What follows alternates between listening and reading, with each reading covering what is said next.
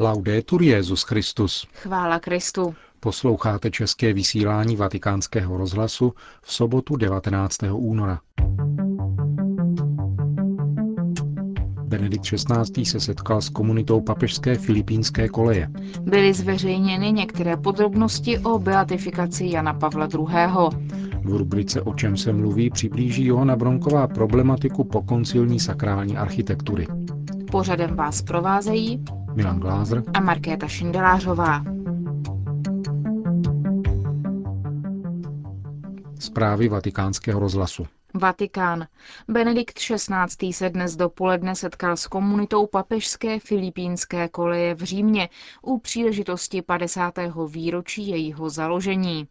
Celkem 70 jejich členů, studentů a představených koleje přivítal v Klementinském sále Apoštolského paláce. Svatý otec připomněl svého předchůdce, blahoslaveného Jana 23., který kolej před 50 lety založil. Poukázal na to, že od té doby kolej umožnila již několika stovkám kněží z Filipín postgraduální studium na římských univerzitách. Kněžská formace však, jak víte, zahrnuje nejenom akademickou dimenzi. Kromě nabízené intelektuální složky obsahuje také duchovní formaci prostřednictvím živých dějin římské církve a zářivých příkladů mučedníků, kteří se dokonale připodobnili samotnému Ježíši Kristu. Benedikt XVI. povzbudil studenty kněze filipínské papežské koleje, aby neopomíjeli také pastorační rozměr svého pobytu v Římě a vycházeli vstříc zejména potřebám svých krajanů, kteří zde žijí. Vatikán. Benediktu XVI. byla dnes dopoledne představena vatikánská ročenka na rok 2011. Z ročenky vyplývají některá zajímavá data z loňského roku. Svatý otec během roku 2010 ustanovil deset nových biskupských sídel, jeden apoštolský exarchát a jeden apoštolský vikariát. Počet katolíků vzrostl mezi lety 2008 a 2009 o 15 milionů, tedy o 1,3 z 1 miliardy 166 milionů na 1 miliardu 181 milionů. Vzrostl také celkový počet biskupů z 5002 na 5065. Počet kněží od roku 2000 i nadále mírně roste. Přibývá diecézních i řeholních kněží. Celkový počet kněží poklesl pouze v Evropě. Na ostatních kontinentech čísla rostou. Celkový pokles naopak zaznamenali ženské řehole, a to i přesto, že v Africe a Ázii jejich počet roste. Vatikán. Beatifikační bohoslužba, vigílie, vystavení rakve nového blahoslaveného, mše na poděkování a uložení rakve. To je pět hlavních okamžiků beatifikace Jana Pavla II. Přípravná vigílie se bude konat v sobotu 30. dubna večer na římském cirku Maximu. Pořádá jí diecéze Řím a předsedat jí bude její generální vikář kardinál Agostino Valini. Benedikt XVI. se jí zúčastní prostřednictvím videomostu. Samotná beatifikační bohoslužba začne na svatopetrském náměstí v neděli 1. května v 10 hodin dopoledne a předsedat jí bude Benedikt XVI. Hned po skončení mše svaté bude před oltářem vyznání vystavena rakev z ostatky nového blahoslaveného, které budou věřící moci uctít. Den na to v pondělí 2. května v 10.30 se bude opět na svatopetrském náměstí konat děkovná bohoslužba. Sloužitý bude vatikánský státní sekretář kardinál Tarcísio Bertone. Rakev z ostatky Jana Pavla II. pak bude bez přítomnosti veřejnosti znovu uložena v kapli svatého Sebastiána ve vatikánské bazilice. Obřad beatifikace přibližuje papežský ceremoniář Guido Marini. Beatifikační obřad bude mít stejné rysy jako všechny ostatní. Během mše bude okamžik vyhlášení nového blahoslaveného, bude přečten krátký životopis Jana Pavla II. Papež slavnostně prohlásí nového blahoslaveného a z centrální loďie baziliky bude spuštěn jeho obraz. Pak bude přinesena relikvie k uctění. Toto jsou okamžiky obřadu beatifikace, který se koná uvnitř eucharistické bohoslužby.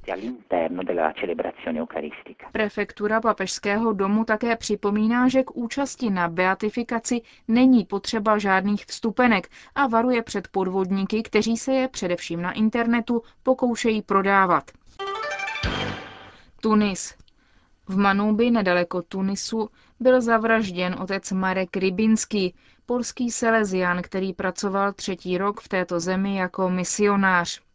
Byl členem tříčlené seleziánské komunity, která ve městě provozuje školu a stará se o farnost. Včera dopoledne bylo nalezeno jeho tělo s téměř odťatou hlavou. Probíhá policejní vyšetřování, které má objasnit motiv činu. Ten však jeví jasné známky islámského fanatismu. Byl podříznut jako beran. O motivech však nelze nic říci. Čekáme na výsledky vyšetřování, řekl polské redakci vatikánského rozhlasu katolický arcibiskup Tunisu Marun Elias Laham. V komunitě byl spatřen ve čtvrtek v poledne, referoval tuniský arcibiskup. Neobjevil se na večerní modlitbě. Když se neukázal ráno, mělo se za to, že je nemocný. Kolem osmé hodiny vešli do jeho pokoje spolubratři, ale nenalezli jej. Přibližně kolem desáté hodiny oznámil školník, že nalezl ve sklepě školy jeho tělo. Žádné další známky násilí jeho zápas, žádné další známky násilí nebo zápasu nebyly objeveny. Klíče od sklepa byly vráceny na svém místě. Policie vyšetřuje, očekáváme výsledky, říká arcibiskup Laham o vraždě polského saleziána otce Marka Rybínského. Islámábad. Kdokoliv chce reformovat nechvalně proslulý zákon o rouhání, může být obviněn z prohřešku proti němu. Bludný kruh pákistánské legislativy dosvědčuje případ Sherry Rehman. S touto poslankyní pákistánské lidové strany zahájil soud v Multanu trestní řízení na základě udání jistého místního obchodníka, který označil za rouhavou její televizní promluvu v listopadu 2010, ve které požadovala změnu zákona o blasfémii. Jak uvádí zdroje agentury Fides, zpráva hluboce znepokojila křesťanskou komunitu. Začínají se totiž naplňovat její obavy, že za rouhače bude označen kdokoliv vyjádří nesouhlas se zákonem o rouhání. O čem se mluví?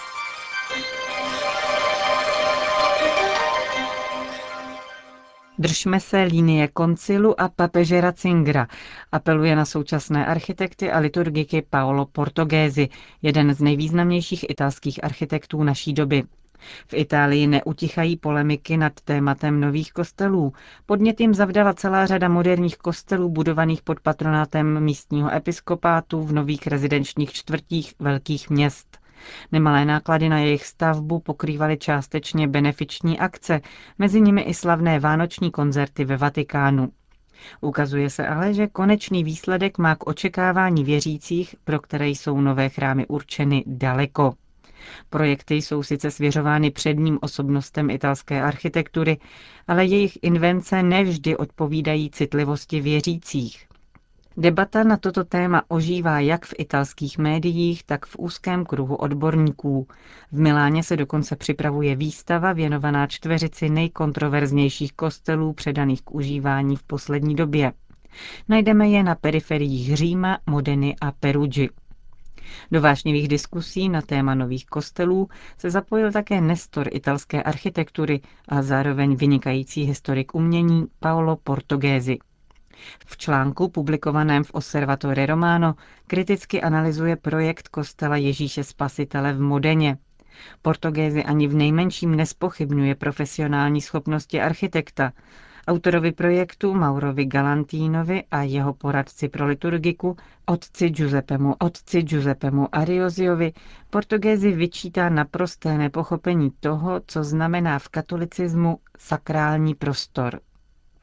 Ukazuje se, že architektům popletla hlavu po koncilní krize, totiž takový způsob interpretace druhého vatikánského koncilu, který v něm vidí naprosté skoncování s tradicí církve. Právě na to se odvolává sám tvůrce modenského kostela. Má idea sakrálního prostoru vyrůstá z koncilu, který změnil staletou tradici církve, hájí se Mauro Galantino. Podle jeho výkladu směrnic koncilu věřící a kněz mají tvořit nerozrůznitelný celek, proto v jeho kostele sedí ve dvou sektorech umístěných proti sobě, takže si mohou hledět přímo do očí. Právě toto uzavření sakrálního prostoru do sebe, jeho omezení na věřící samotné, bez jakéhokoliv otevření transcendenci a rezignace na společnou orientaci schromáždění a kněží vadí Portugézimu nejvíce.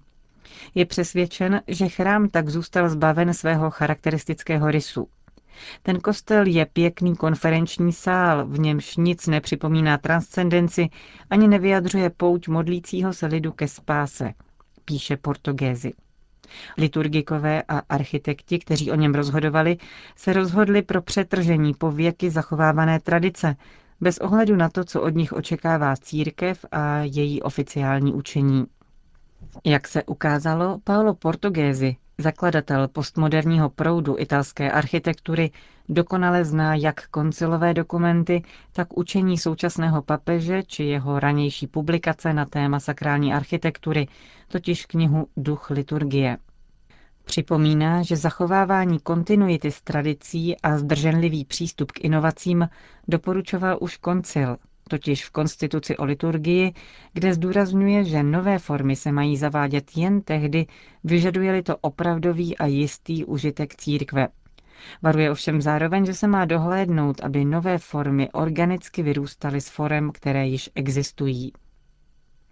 Pro názornost je třeba upřesnit, že interiér kostela, do jehož analýzy se pustil Portugézy, připomíná sportovní halu s hřištěm. Pro věřící jsou určeny dvě protilehlé tribuny. Na místě jedné bránky stojí oltář, na místě druhé ambon. Mezi nimi je prázdný prostor. Kříž, jediný náboženský symbol, je umístěn nedaleko oltáře. Věřící na tribunách se musí tedy otáčet buď vpravo nebo vlevo, podle toho, na kterou ze stran právě celebrant přešel. Hledí-li před sebe, vidí pouze na sousedy z protilehlých tribun.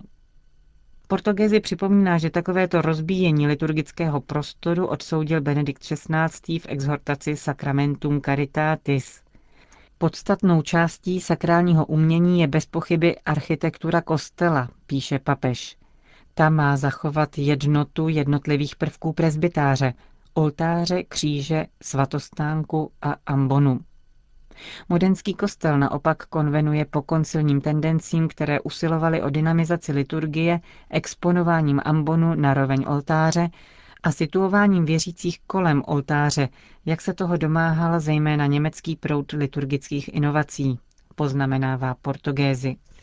Italský architekt oproti tomu podporuje výraznou orientaci kostelů, jak o ní mluví také Josef Ratzinger v knize Duch liturgie. Cituje budoucího papeže, připomínaje, že ve shodě s nejstarší tradicí liturgické schromáždění netvoří uzavřený kruh, kde lidé hledí na sebe navzájem, nýbrž jako lid boží kráčí směrem k východu, ke Kristu, který jim vychází v ústrety. Orientace schromáždění k východu během eucharistické modlitby není věcí druhořadou, ale zásadní, zdůrazňuje italský architekt s odvoláním na názor Josefa Ratzingera. Netají se také s tím, že jak liturgici, tak architekti se mají ještě mnoho co učit z velmi přesného učení církve o sakrálním prostoru. Reevangelizace totiž probíhá také skrze kostely, podotýká Portugézy. Vyžaduje to současně tvůrčí inovaci i pozorné zkoumání tradice, v níž nejde o pouhé zachování stávajícího, nýbrž o předání dědictví, které se ukáže plodné i v budoucnosti, píše italský architekt. Článek, kterým se zapojil do vášnivé debaty nad novými kostely v Itálii, uzavírá konstatováním. Kostel v Modeně je evidentním důkazem toho, že estetické hodnoty architektury nestačí, aby se určitý prostor stal kostelem, místem, které pomáhá věřícím cítit se živými kameny chrámu, jehož úhelným kamenem je sám Kristus. Končíme české vysílání vatikánského rozhlasu. Chvála Kristu. Laudetur Jezus Christus.